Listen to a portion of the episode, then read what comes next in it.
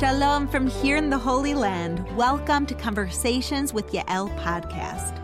I'm your host, Yael Eckstein, President and CEO of the International Fellowship of Christians and Jews. Each month, I will invite leading thought leaders, pastors, rabbis, and other influential guests to discuss the importance of Israel in the world today. For those familiar with my weekly podcast, Nourish Your Biblical Roots, which explores the Jewish roots of the Christian faith, this podcast takes that understanding and translates it into ongoing support for Israel among Christians and the critical need to nurture that support with the next generation of Christians. Join me now as we begin this important dialogue. This month marks the 40th anniversary of when my father, Rabbi Yechiel Eckstein of blessed memory, founded the International Fellowship of Christians and Jews. It was the fulfillment of my father's vision of bringing Christians and Jews together to help millions of Jewish people in need in Israel and around the world. In those early years, my father was joined in his efforts by Christian ministers such as Pat Robertson and Dr. Jerry Falwell, but other key support that launched the fellowship onto a national level and established my father among the Christian community came from an unlikely source a Hollywood celebrity who had reached millions of music enthusiasts through his popular and gospel music, the legendary Pat Boone. He's a singer, actor, TV host, producer, songwriter, author, motivational speaker, record company head, humanitarian, family man, and that's just to name a few. And at the remarkable age of 88 years young, Pat continues a busy agenda, running his own record company featuring what he refers to as a senior tour for legendary singers like himself. In his long career, Pat has sold more than 45 million records. He has 13 gold singles, two gold albums, and has recorded more than 2,300 songs. He has hosted his own TV show and has starred in 15 movies. He has three stars on the Hollywood Walk of Fame and in 2003 was inducted into the Gospel Music Hall of Fame. But to me, what makes Pat truly great is his tremendous love for Israel, his amazing friendship with my father, and his unfaltering support for the work of the fellowship. When my father came to him in 1992 to make an appeal to evangelical Christians to fund the freeing and transporting of Jews to Israel after the Iron Curtain fell, Pat stepped up and hosted a TV special while the doors are still open. The Christian community responded immediately with incredible donations and pledges of support. It's a partnership that has only grown in the years that followed. Pat, I could go on and on and on. I only said a small percentage of everything I think about you and all of your accomplishments, but you've been such a great friend to my father, which for me, it all goes back to that. And I'm so honored to have you on the podcast today. well, listen, it's been great. The time is gone now, but uh, maybe we can do this again sometime, y'all. I used up all my time on your introduction, but I'm definitely not the first. anyway, it's great to relive a lot of that because all of it's true. And uh, when I met your dad, he was a, a, much younger man, and so was I. And uh, the idea of asking Christians to support the the uh, program of bringing aged Jews from behind the Iron Curtain to dwell in the promised land while they were still alive uh, just really resonated with me, as it did with Pat Robertson and so many Christian leaders. And uh, and so when he asked if I would co-host that first special, of course, immediately I said I would, and we did, and that launched um, the program, which has absolutely made history. It's it's yes. it's it's grown and and developed. Well, I it's hard to compare it to anything else. It's uh, it's been so fast, it's been so large. I mean, the numbers are staggering of the of the aged Jews in all parts of the world who we've helped, and you've been to see them, and and through the TV, of course, we visit them in their squalid circumstance, and then again in Israel, where where they actually don't just come to the Holy Land, but they they have places to live and people to support and and it's it's just miraculous it's just wonderful and i'm I'm pleased to be part of it. Oh, you are an inspiration. I remember it feels like yesterday, actually, that we were in Israel together. And I say it feels like yesterday, but it was also a lifetime ago. It was when your beautiful, amazing, beloved wife was still in this world and when my father was still in this world. So it feels like yesterday and it also feels like a lifetime ago. And I have a strong feeling, a virtual belief that the two of them have have bumped into each other in a, a wonderful place and uh, and they're reliving and and rejoicing over what happened then and what's happening now. I I really do. In in our home, we've lived in 63 years now. It's just me, my dog Shadow, me and my shadow, all alone and feeling blue, and uh, three housekeepers who take turns. They're not all here at once, but take care of me. And um, and I feel Shirley's presence everywhere, as I'm sure you feel your dad's. And I have come to the conclusion that this world of the spirit is just as real as the physical world, because there are many examples in the Bible, in the, what we call the Old and New Testaments, in both of them. So throughout the whole Bible, there are instances where the spirit world overlaps into the physical world. And uh, and so, in fact, let me tell you one quick thing uh, after Shirley did pass, and she was living in this den where I'm sitting now for the last six months in hospice. and we knew that moment was coming, and my four daughters and I were standing around the hospital bed when she slipped away. And we were singing one of our precious songs, um, Blessed Assurance. This is my story. This is my, and Yael, I mean, your dad could have sung this with us because he knew it.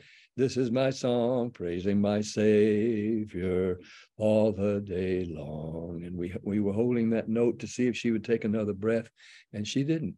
So she slipped away into heaven while we sang by and over her blessed assurance. And uh, about a week later, we were having a memorial service, of course, at the, the big church where we have been members for 45 years. And um, and my four daughters were in another up, upstairs room rehearsing to sing a song, precious hymnal hymn uh-huh. song uh-huh. about glory. And as they were rehearsing, we had other family here in this room, and uh, we heard all this clamor and excitement coming from the hallway that leads up to the upstairs. And I came, we all came running. What's happened? And they said, Daddy, Mama, uh, just well, it, it, we know it was Mama because that acorn chairlift at the foot of the stairs, which won't operate by itself, we heard a click and a whir, and we looked out the, the door, and it came up the stairs by itself to the top of the stairs and rested. Now, mechanically, that's impossible. It won't go with some unless somebody's sitting in it, and you have to turn on the key, and then the levers on the side tell it whether to go up or down. That acorn chairlift came up the stairs by itself and, and stopped at the top of the stairs. And we knew that their mom would stop anything, anywhere, if she could get the girls to sing for her. She taught them to yeah. sing and harmonize. And they were singing, and she wanted us to know she was here. Wow. And say, well, then if she didn't need her body, well, she didn't need that acorn chairlift. No, but she needed to let us know she was here. And so, you know, two or three days later, I checked just to make sure it was still operating as it's supposed to. Sure enough, I sat in it, nothing happened. I had to turn on the switch. And then and then I had to press the lever to go down. And sure enough, it went down the stairs and stopped at the bottom where it is now. That happened. And I said in the memorial service, that wasn't natural. That was supernatural. Wow. And your dad and I knew that we serve the same God, the same one God. Behold, O Israel, our God is one. We know, we knew, and now he and Shirley both met him face to face. And uh, I'm looking forward to the time. I'm not in a hurry, but but I am in a sense anxious to be where she is. I know where she is, and I know we're going to be together. And Yael, uh, your dad, is there already.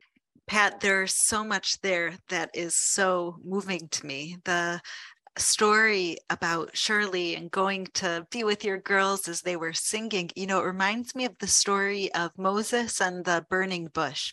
That I yeah. always think how many people walked past that burning bush but didn't stop to look, but didn't stop to realize that it wasn't consuming.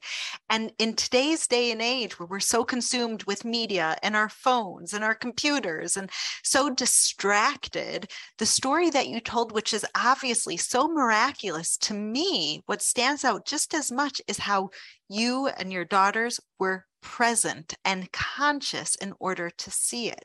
Because I think God does miracles for us all day, every day. And I think our loved ones are constantly sending us signs and sitting on our hearts and giving yeah. us direction. We just have to have the eyes to see it.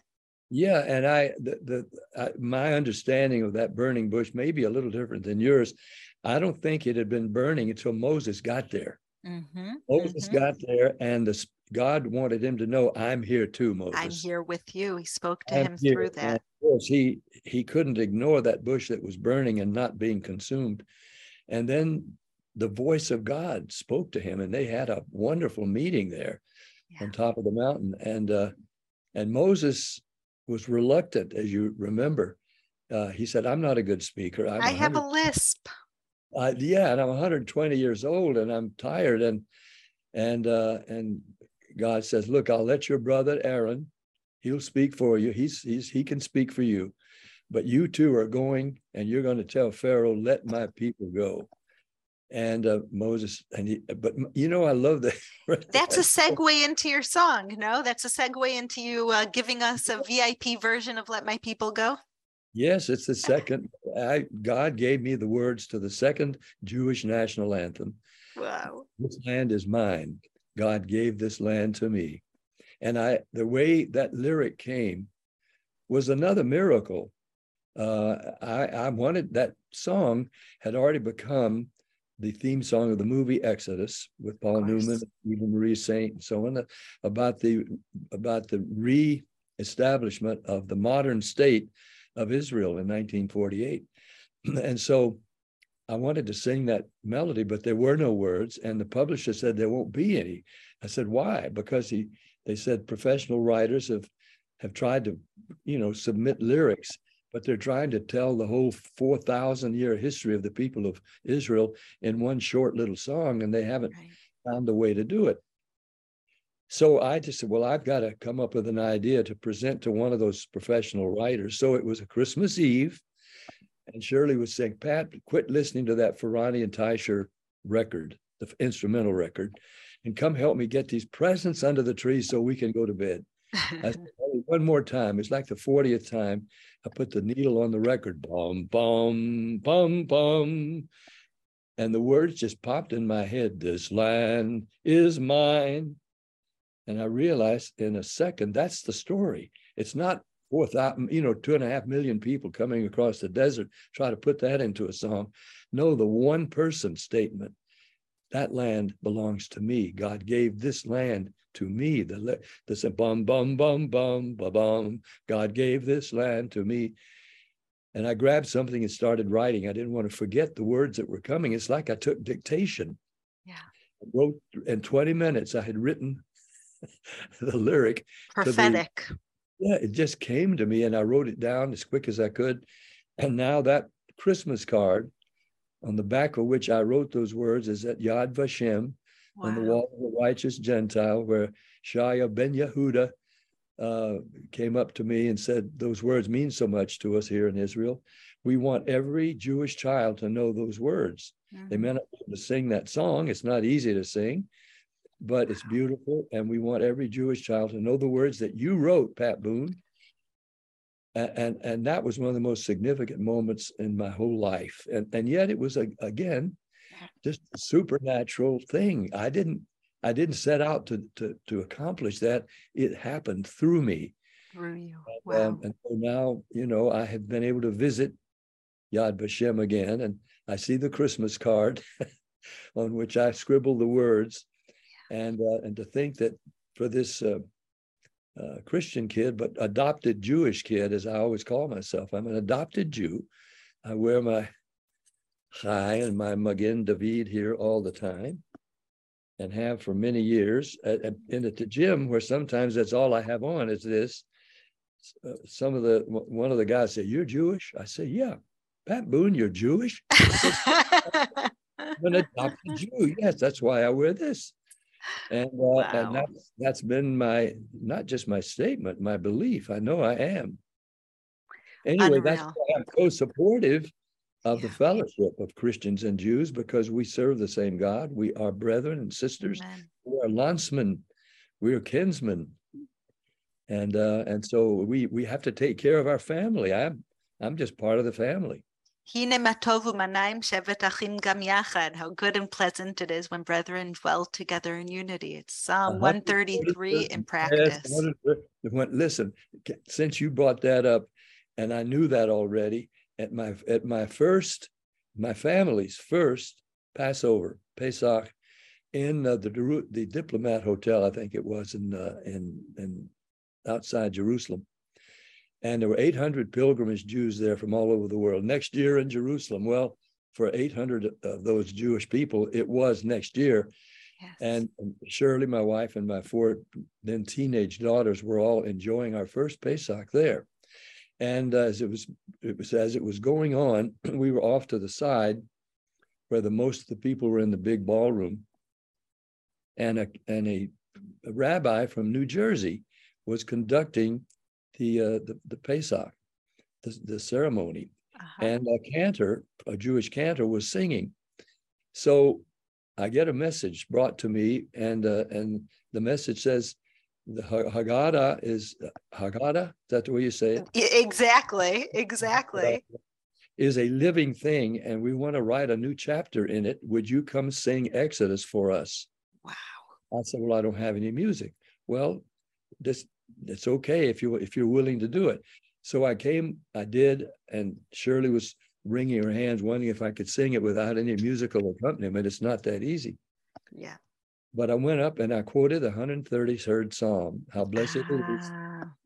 to dwell together in unity and the oil pouring down over, uh, was it Moses' beard? Uh, or, or uh, but anyway, and, and so I went, I quoted it, I knew it then. Right, right. And uh, and then I started singing with no accompaniment. This land is mine. God gave this land to me, and I felt something peculiar. I mean, it was something. It was I was standing over to the side listening to myself sing it. I was. Mm the song was an out voice, of body experience. It was coming to me as I sang. And then I get to the second part. So take my hand and walk this land with me. And another voice joined me. And I looked around. It was the cantor. Wow. And he was singing the words by memory. He knew the words and he was singing. We finished the song together until I die, this land is mine. Everybody in the place was crying. Yes. 800 Jews, and many of them came up later and said, You know, we looked forward to this all our lives. We finally were here. And so much of it seems similar. It almost seemed the same thing. Well, it's meant to be. But then when we thought something different would happen, but when when you sang that song and, and our cantor sang it with you, it, it made it memorable. No other 800 Jews will have had this experience. Yeah. and and it was because we I, I was able to come up and just sing that song uh, at that Pesach, and it was unforgettable for me, my family, and it brought uh, your dad and me even closer together.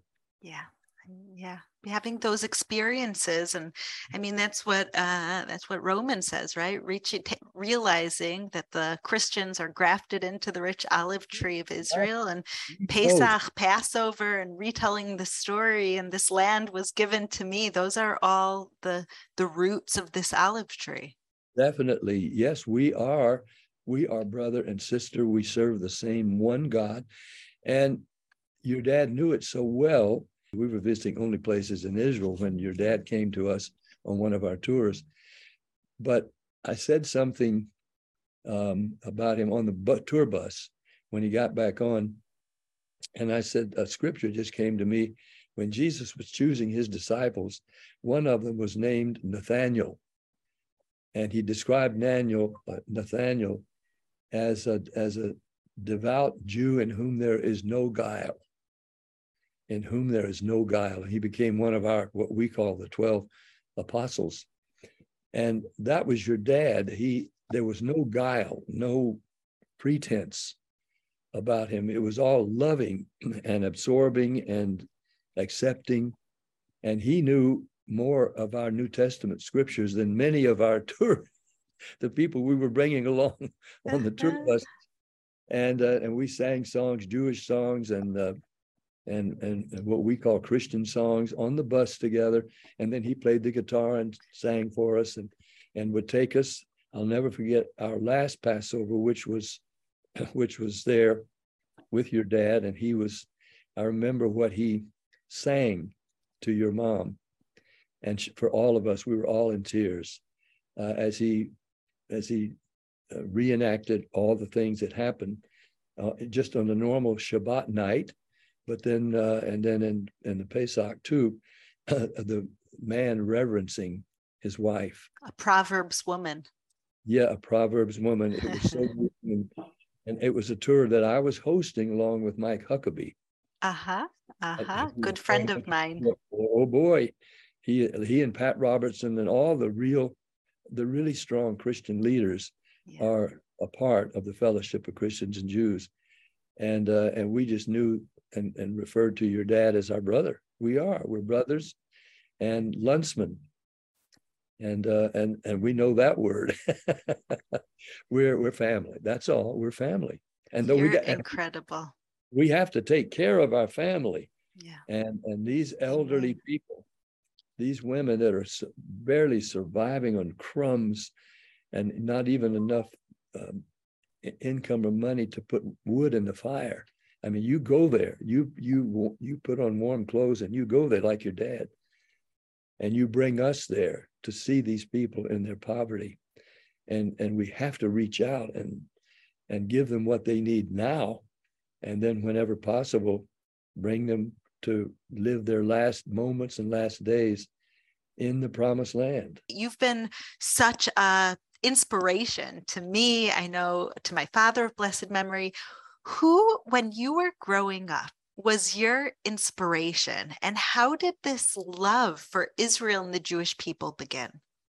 That's really a good question because, uh, again, it was a supernatural thing. My dad, a building contractor, an architect, a builder, mom, a registered nurse, one who uh, had trained to, to help people who were in trouble physical pro- trouble. She was a good nurse, daddy, a good architect, and a contractor, a builder.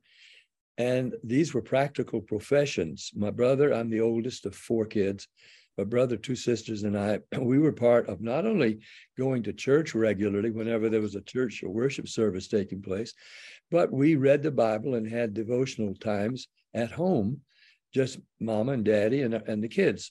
And so reading this Bible was we considered our history. I mean, Moses and David and Gideon. And so we we considered ourselves growing up just part of the Jewish nation Incredible, Pat. You are such an inspiration, have such unique perspectives, and you have been such a wonderful personal friend to me and my family for so many years. So much of the success of the fellowship is because of you. And this year, we were able to help 2 million Jewish people in need from yeah. over 600,000 donors, most of them Christian, who stand with Israel and the Jewish people to save lives, feed the hungry, clothe the naked, shelter those who don't have anywhere else to go, feed the poor, and uh, to really bring biblical prophecy to fruition. So I just want to say thank you so much for helping us to celebrate another milestone in the fellowship's history. Let me just say something about you. We, you've talked so much about me. I consider you, I like to look for people in modern days who remind me, you know, so much of somebody in the Bible. You are a Deborah. and uh, if people know their Bible, they know that when Israel was really in trouble, and somehow their military leaders and even spiritual leaders didn't know what to do about their their captivity and about the uh, mighty armies that were coming against them and subduing them and uh, and Deborah was the prophetess, and she she told uh, the leader of the military, "You're going to have God wants you to do this." He said, "Well, I'll only do it if you come with me. You'll have to come, and you, in other words, you're my right arm. You're my inspiration.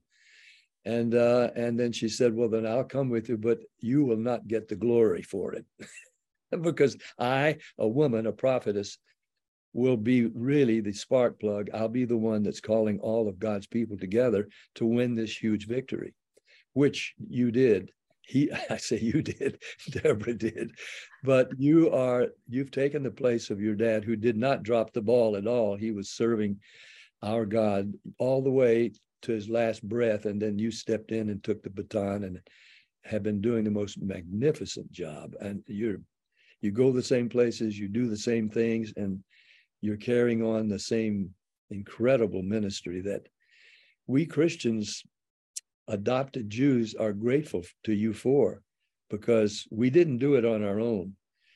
There are some who have attempted things like this, but in small ways, but they didn't have your kind of leadership. So you are a, a modern Deborah, and uh, and it's a pleasure to serve with you.